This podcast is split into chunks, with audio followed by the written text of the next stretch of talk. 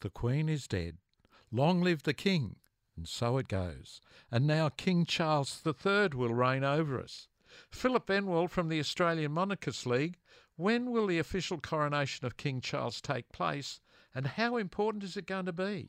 Well, we don't have uh, a date yet. Um, that will be decided uh, over the next uh, few months. I would expect that it would be around June next year.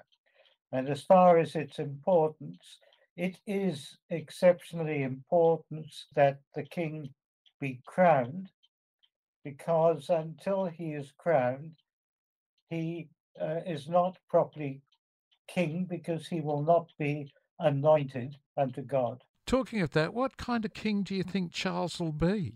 He has said that as Prince of Wales, he followed uh, things that were close to his mind, he followed his passions. But now that he is king, he will follow the pathway set down by the Queen and be totally neutral on all matters. I'm talking with Philip Benwell from the Australian Monarchist League. Philip, will the monarchy remain as relevant under King Charles III? I think in many ways it could be more relevant because it will be uh, a new king, uh, a new reign. Uh, and I think having gone th- through the processes right through to the coronation, it will bring home to people the traditions that are associated, uh, the ancient traditions going back to the Middle Ages and before that are associated with the monarchy, as well as the modern system of constitutional monarchy, where the king is more the guardian of our constitution and in no way is a ruler.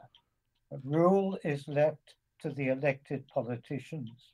Now, might the King's more modern outlook on things like the environment actually enhance the standing of the royal family? Uh, the younger generations uh, admire the prince for his outspokenness uh, on environmental matters. That's the Prince of Wales. Charles, of course, will now be, uh, uh, now that he is king, will be above all debate of that nature. His job is to make sure that the system of governance in the United Kingdom and individually in each of the realms continues on uh, with the elected governments in control. So, um, will the new king have to tread a more careful path, like refraining from certain public comments? And how difficult will that be?